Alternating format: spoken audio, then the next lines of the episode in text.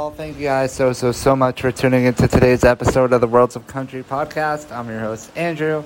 On today's episode, I'm joined by Lydia Sutherland to talk all about her musical journey, moving to Nashville, finding her crew around her, and so much more. Hope you guys enjoy this one. I know I really did.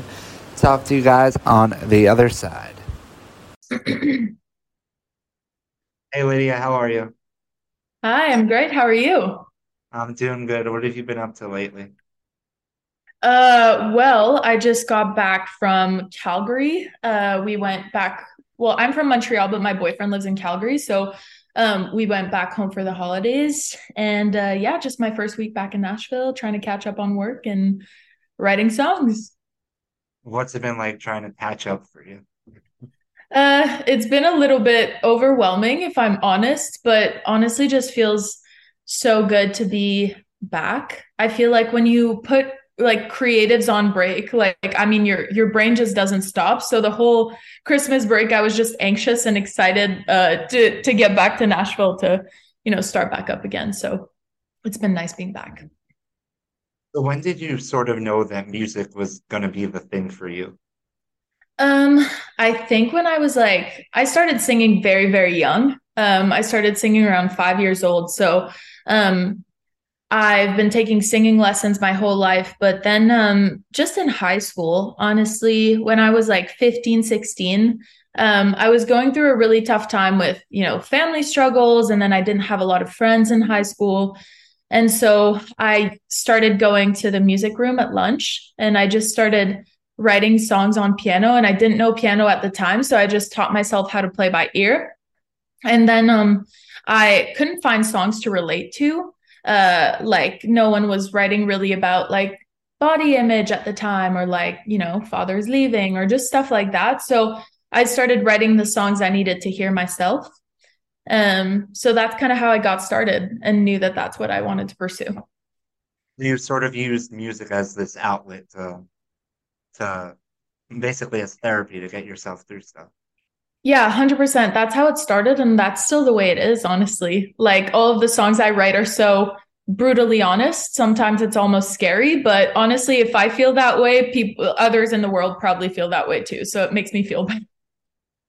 That's that's crazy to think about how those most personal feelings and emotions oftentimes are the most relatable at the end of the day also. A hundred percent. It's the more like I've heard this a million times and I'm just starting to see it now, but like the mo- more personal you make a song, the more relatable it is. Yes. So at what point did you realize that music was something that could become more than just an outlet for you?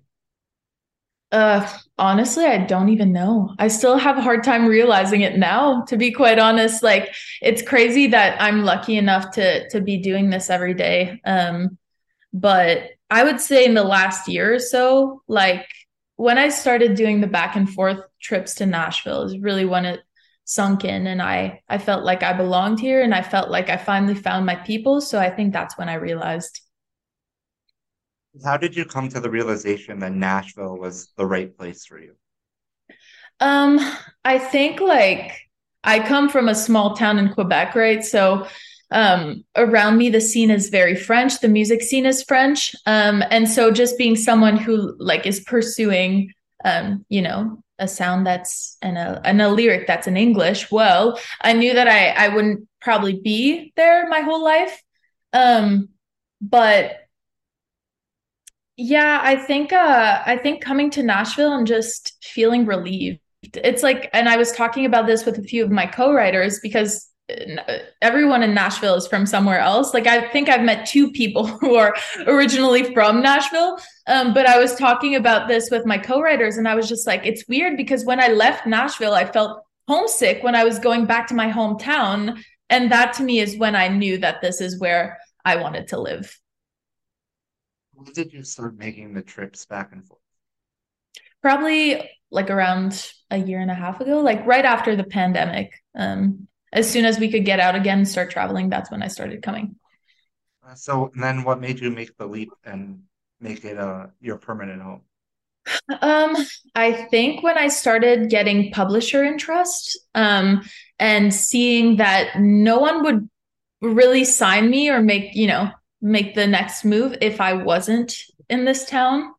Um, and so that, and also just the fact that I had FOMO, like I always have FOMO. I would see my friends going out and doing things and writing with fun, cool people. And I was just like, why am I not there? Like, it just sucks so bad when you have to, you know, I'm like, oh, I just went home yesterday. So sorry, I, I can't make it.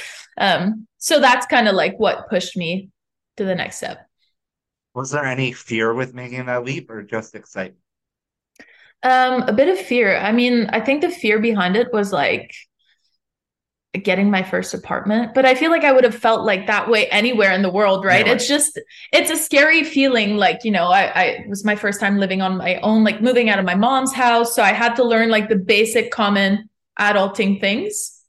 Still not sure I have everything down, but you know, you figure it out one one day at a time, right? Um so that was my biggest fear honestly and also like just moving to a different country where everything is just different it's like learning all over again what would you say is the the biggest difference that you've encountered so far uh the biggest difference is doing my own laundry i think uh 100% um but in um I mean, I don't know. I feel like everyone that I've met so far in the US is just very, very nice.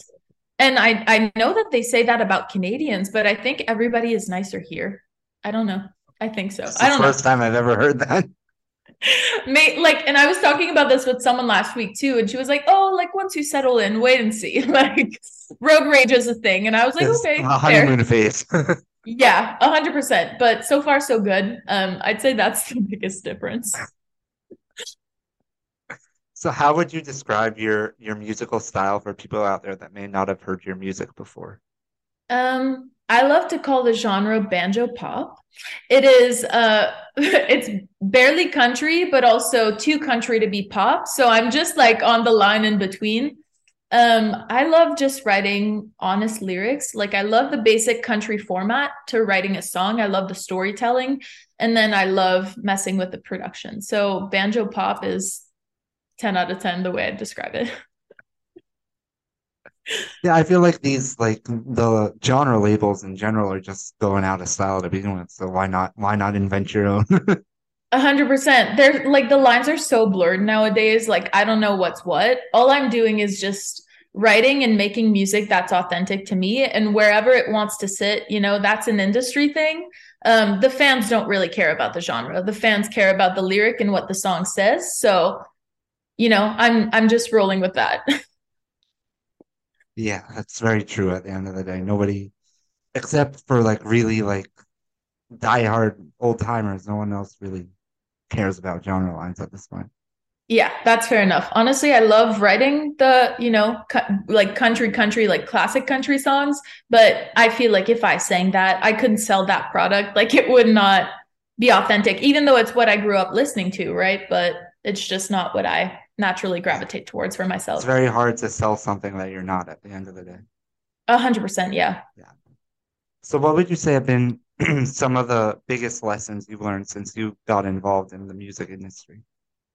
Um, honestly, like everybody's gonna have an opinion, and everybody's gonna think something different of you. So, at the end of the day, just you know, do what makes you happy, and that'll attract the right people, the right team, the right whatever it is. Um, it's uh, it's tough because yeah, like everybody has an opinion and everybody's is going to be different. And sometimes it takes a bit longer if you're doing whatever's outside of the box and you're not following, you know, the basic standards, but worth it at the end of the day. You mentioned finding the right people to surround yourself with. What was the process like for you of finding that group of people that you could really trust and rely on?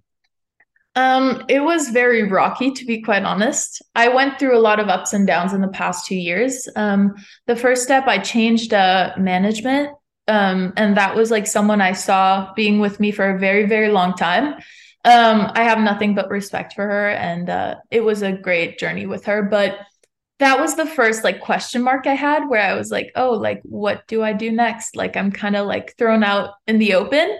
And so um, it was honestly like reaching out to people and people reaching out to me. And then you know, as I said earlier, banjo pop. Like it's not the easiest product to sell just because I'm so outside of the box. And so um, a lot of people wanted to make me countryer or they wanted to make me plain pop. And often people want to make me pop, which I understand uh, because it'd be more obvious, but it just doesn't feel right to me. Like country is my favorite genre. I love writing country songs. I love working with country artists. And so um, that was the biggest thing. It was people changing me and me trusting them. Um, and so that's why it took me so long to put out new music, just because I was finding the right people and I was stuck in these kind of like back and forths with uh, with the wrong people. Um, but now that I've found my team, honestly, I wouldn't change change it for the world. Like the journey I've had so far has been really amazing and nothing but lessons. So um, I love my team now. What would you say are the biggest influences for banjo pop? For banjo pop, oh my gosh, I love saying like I um Julia Michaels goes country. Every time I go into like a writing session, that's how I pitch my style.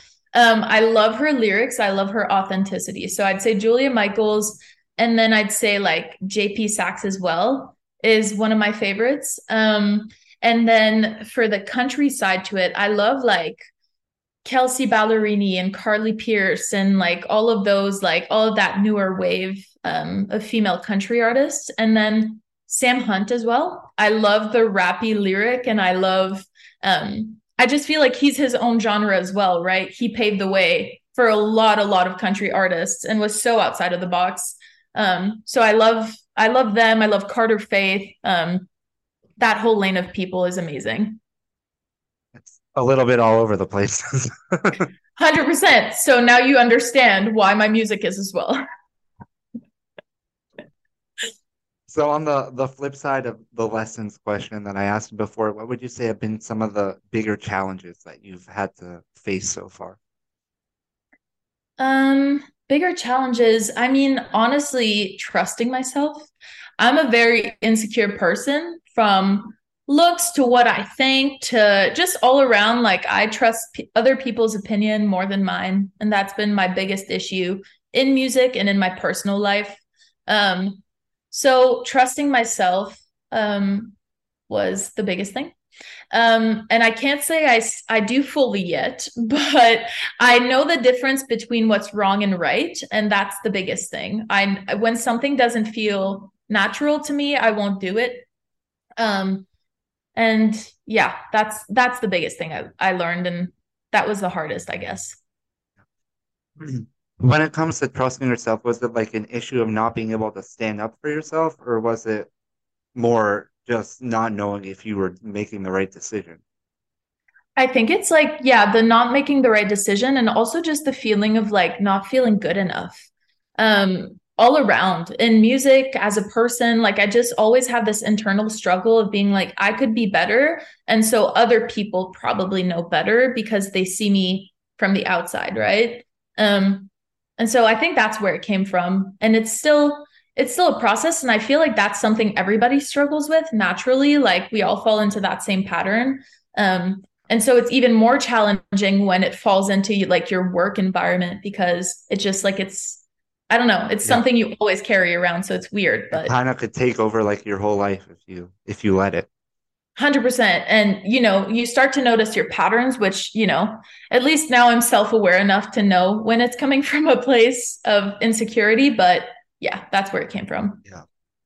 Kind of got to tune out those internal thoughts a little bit and always. Yeah.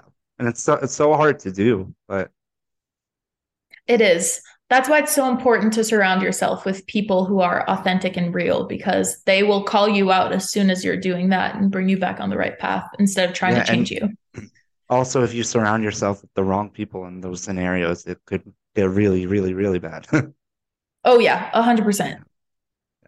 So um, I want to ask you a little bit about about your music. Uh, so your latest single came out in November, "Best Friend." Could you tell us the story behind that one and how it came together?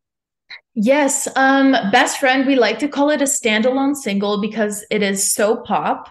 But now I know not to post on TikTok songs that I wouldn't cut myself or that they're not my genre.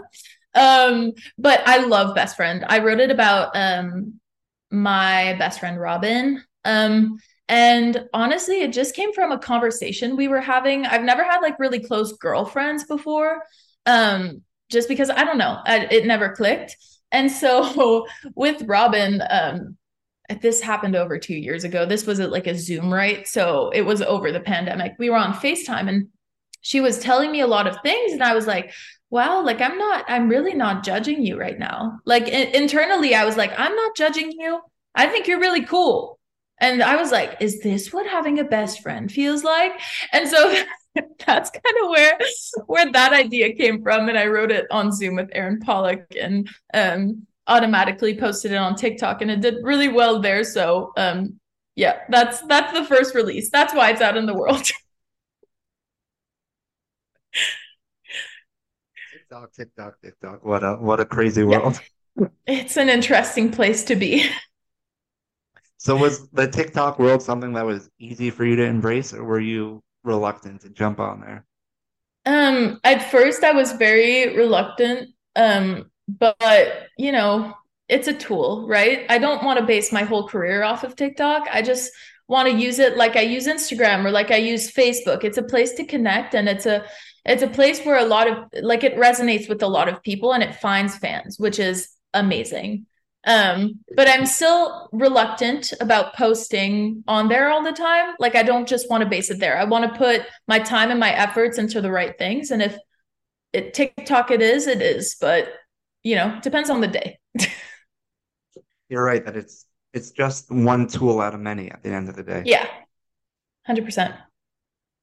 So, on what's next for you? Um, I have a single coming out in February, which I'm very excited about. It will be the first single out of the banjo pop line. Um, it's uh well, I guess I can say it. I'm just I'm gonna say it, whatever, it doesn't matter. It's called it's called Look Like Your Exes. And it's a song I wrote um on one of my Nashville trips before I moved uh with Chris Yurchuk and Caleb Oksowski. And um it's uh it's one of my favorite songs, so I'm filming a music video for that Friday. I'm really telling you everything right now. This is great. Yeah. Um we could get in a lot of trouble. probably, but it's fun. It's not that big of a secret. I've been teasing it. So um look like your exes is next. And then there is a lot, a lot, a lot of new music in the new year coming. Um, and also just I write for a lot of artists as well. So I have um quite a few cuts coming out with people I'm really, really excited about. Um, so a lot of songwriting for me, a lot of songwriting for others. And yeah, that's kind of what I'm up to right now. Sounds like sounds like a lot. so, yes, it's gonna be fun though. It's very fun. Yeah, that's you have to remember the fun part of it, otherwise. Always. so I want to do a little rapid fire with you before I let you go, if that's cool with you. Yeah. Let's do this. Okay, so pancakes or waffles? Pancakes. If you only have one food the rest of your life, what would it be? Oh my God, rice. I love rice. That so was good. the most off the wall answer I've heard. Not a bad one. Great. It's great fried. It's great. I don't know, every kind of way. Rice. you could only listen to three songs the rest of your life, what would they be? Oh my gosh, I suck at these. Um, okay, like that by JP Saxe.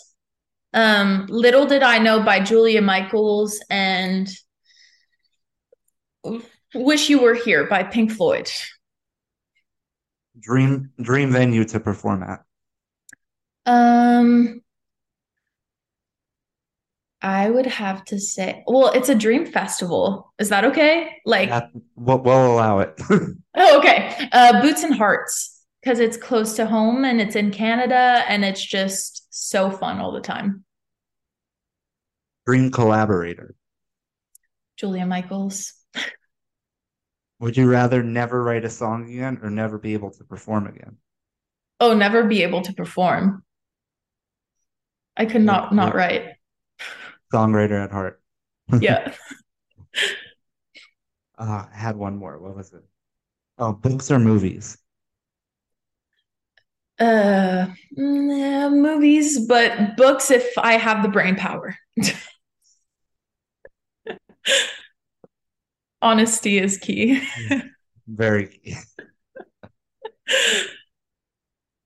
Well, thank you so much again for taking the time for this and for and for your honesty. thank you. Thank you for having me and thank you for listening. Have a great day. You too. Thank you. Hey all, thank you guys so, so, so much again for tuning in. If you liked what you heard from Lydia, be sure to go check her out on social media and check out her music wherever you listen to music. If you liked what you heard from the podcast, be sure to hit that subscribe button wherever you're listening and give us a follow on social media at Worlds of Country on all social media platforms. Thank you guys so, so, so much again. Talk to you guys next time.